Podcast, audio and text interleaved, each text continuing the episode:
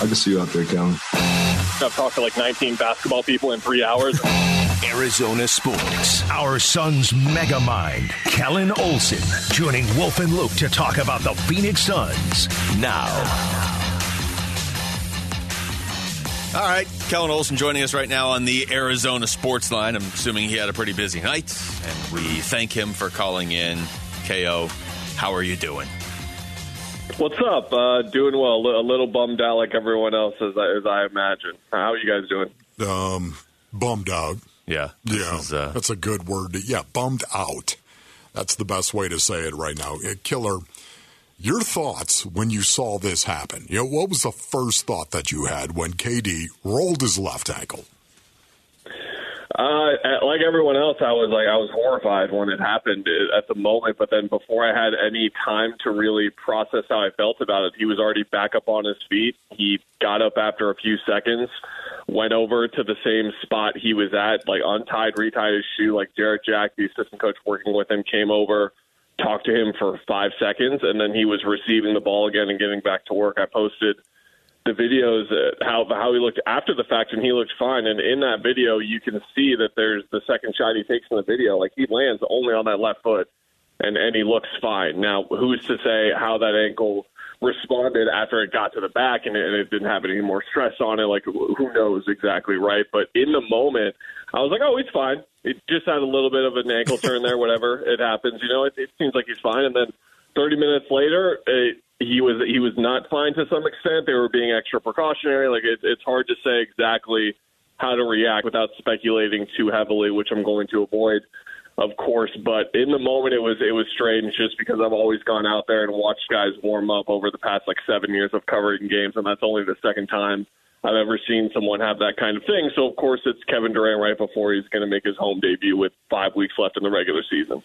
Yeah, we're you know we're trying to. I don't know if we're going to get an update today or not. I, I would assume we're going to get some sort of update. You know, we're trying to look at all the possibilities here, and like you said, not speculate too much. But I mean, there is the possibility that the guy just rolled his ankle and he misses a game or two, right? I mean, that's certainly still on the table. I, I think that was on everybody's mind until there was the reports after the game that he was in a walking boot. But that doesn't necessarily have to mean anything bad, right?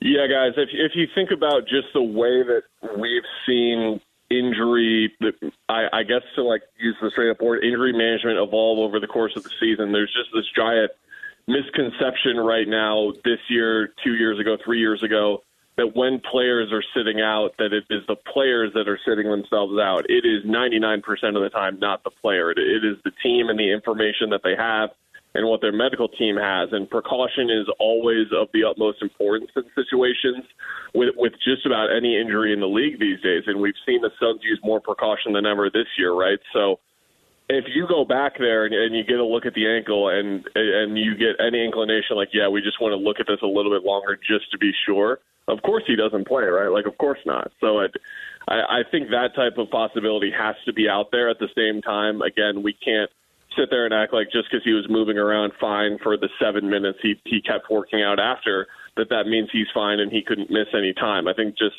it, it's really bizarre the timing that we have to deal with here because it really is actually quite important if he misses two games as opposed to three weeks or four weeks or five weeks because they need every game they can get right now to build continuity, to build cohesion, to figure out what their team looks like exactly with him. Like if they miss two extra weeks with him out, that is going to matter in the postseason because of how much time they have to, to gel together here. So I think that's just really important for them uh, going forward, obviously. And uh, hopefully we'll get some reporting coming out today. If not tomorrow, there is practice, and we should get some some type of update from Monty Williams then. Yeah, you know, Killer, it's funny because I, I was well, not funny, but it's it's kind of odd. I, I was really encouraged that he finished his workout after he rolled it. He finished his workout because if you, as a professional athlete, you know if you rolled it and it's bad, you you know that you rolled it and it's bad. But he finished his workout, and then it really encouraged me that he had no crutch. Nobody saw him with a crutch. They saw him in a walking boot, but nobody saw a crutch with him. I don't know if you've heard anything on that, but for me, I'm going to put that into the positive carry uh, category. But there is one thing about this that does give me pause. Do you have any theories as to why they didn't let him sit on the bench during the game? I think just to receive any additional treatment that he needed in the back and, and probably just wanted to stay in the back, right? I mean, it, the walking boot thing, you know, if he comes out there in a walking boot, people freak out more, right? Like, I, I think it's just to, like, keep it as contained as possible. But to your point, Wolf, like, I was sitting right there 15 feet away from him when he kept working out, and I did not notice him grimacing, in pain, favoring anything nothing. Like that's the type of thing you instantly realize when you watch anyone doing anything. Right. Like if you're walking on the street and you see someone limping, you're like, oh man, is that guy okay? Like if you see someone grimace a bit when they step down a curb, you're like, oh man, is the knee thing? What's going on over there for that person? Like I would, you would have seen it, and it wasn't there. So that was that was the most positive thing for me to take away uh, from last night for sure. We're talking to Kellan Olson. Kellan, you, you kind of touched on this. The playoffs basically start five weeks from this weekend, and if KD has to miss a couple weeks, I, I don't think any of us are worried about how he's going to come back and fit right in because he was already doing that. But how much of a ripple effect do you think that would have on the rest of the roster? I'm not looking at the the roster specifically. I'm just looking at what the finished product is with them with KD as a team. The way that I've been describing it is that right now their floor is higher than most team ceilings. Like if let's say he's to miss the rest of the regular season, right? Like I still think if he comes back for the first game of the playoffs, like they'll beat the team they play in round one. But could they make the Western Conference Finals? Could they make the finals? That's where I have some hesitation because their ceiling is higher than any other team's ceiling as well. But how how close can they get to that ceiling over that seven weeks was what I was looking at before, and now all of a sudden we're talking about five weeks with three games under their belt. You know what I mean? So in in three weeks' time, are we still talking about three games? Or are we talking about eight or nine? Like that, I think that really really matters. And I asked Chris Paul last night. He's had this phrase of like stacking up wins, like just getting to stack up wins in the regular season. They did it last year. They did it two years ago. And I asked him last night, "Do you feel like you've caught that rhythm now?" Because well, they sort sort of have, right? They're, they're 16 and five in their last 21 games, and he was the one who answered like, "Well, it, it, I don't know. We we we have Kevin. We we've had all these injuries, and we just need to see what our team looks like once we get it all together." So they, they haven't been able to get it all together yet, and and they're going to need to here to really reach what their what their ceiling is, and their ceiling is a team that no one can beat. So that that is of vital importance here with with the information that's going to come out here in the next 48 hours. Other than KD, of course, and winning the game, what was the one thing that really stood out to you about last night's game with the Phoenix Suns? Yeah, yeah, Devin Booker kind of doing the superstar thing, right? He knew he spoke on how aware he was after the game of just how big of a night this was, and he he sent the people home with something that, that and, and frankly the building because that they were not really playing that well in the first half, guys. Like that 30 point first half did a lot for the offense. Then things started to piece themselves together in in the second half, and the Suns were able to pull it out. But Book said it like we'll reschedule the party, but we're hoping to.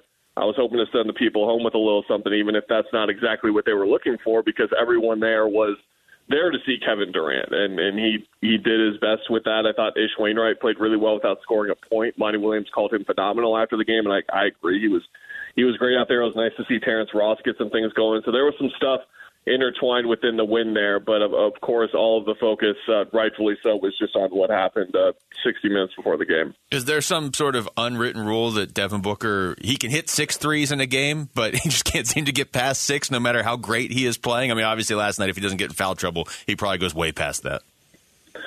I don't know if he does, Luke. At this point, to be honest, uh, if you're not in, in on the joke, this has been a running uh, inside joke for years now. That this is the 21st game in Devin Booker's career in the regular season where he's finished with six threes, and I think he's 0 for 24, 0 for 25, or something like that in, in games where he has six threes and he takes a three, so he can't get to seven. He did get to seven in the playoffs, so we've seen that before, but yeah, but he's going to get it eventually. But just know if you see people uh, on Twitter freaking out about seven threes for whatever reason, that's why. It's, it's a very strange thing happening. Give me your take on what you saw from Terrence Ross. Uh, he lit it up. Um, just some incredible threes that he was taking. The arc that he put on those threes, incredible. Is this a first step for T. Ross going forward?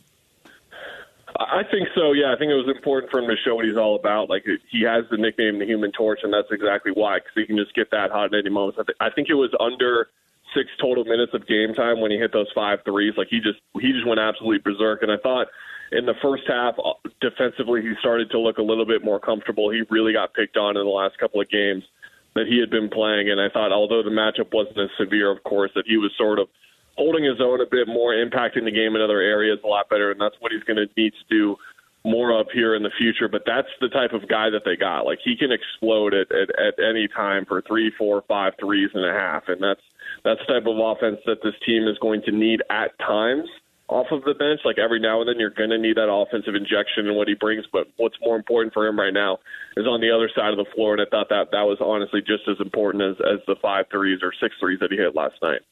Kellan Olson, great stuff as always, man. Thank you for the time. Hopefully, we talk to you under better circumstances here again soon. Yeah, no kidding. Thanks, guys.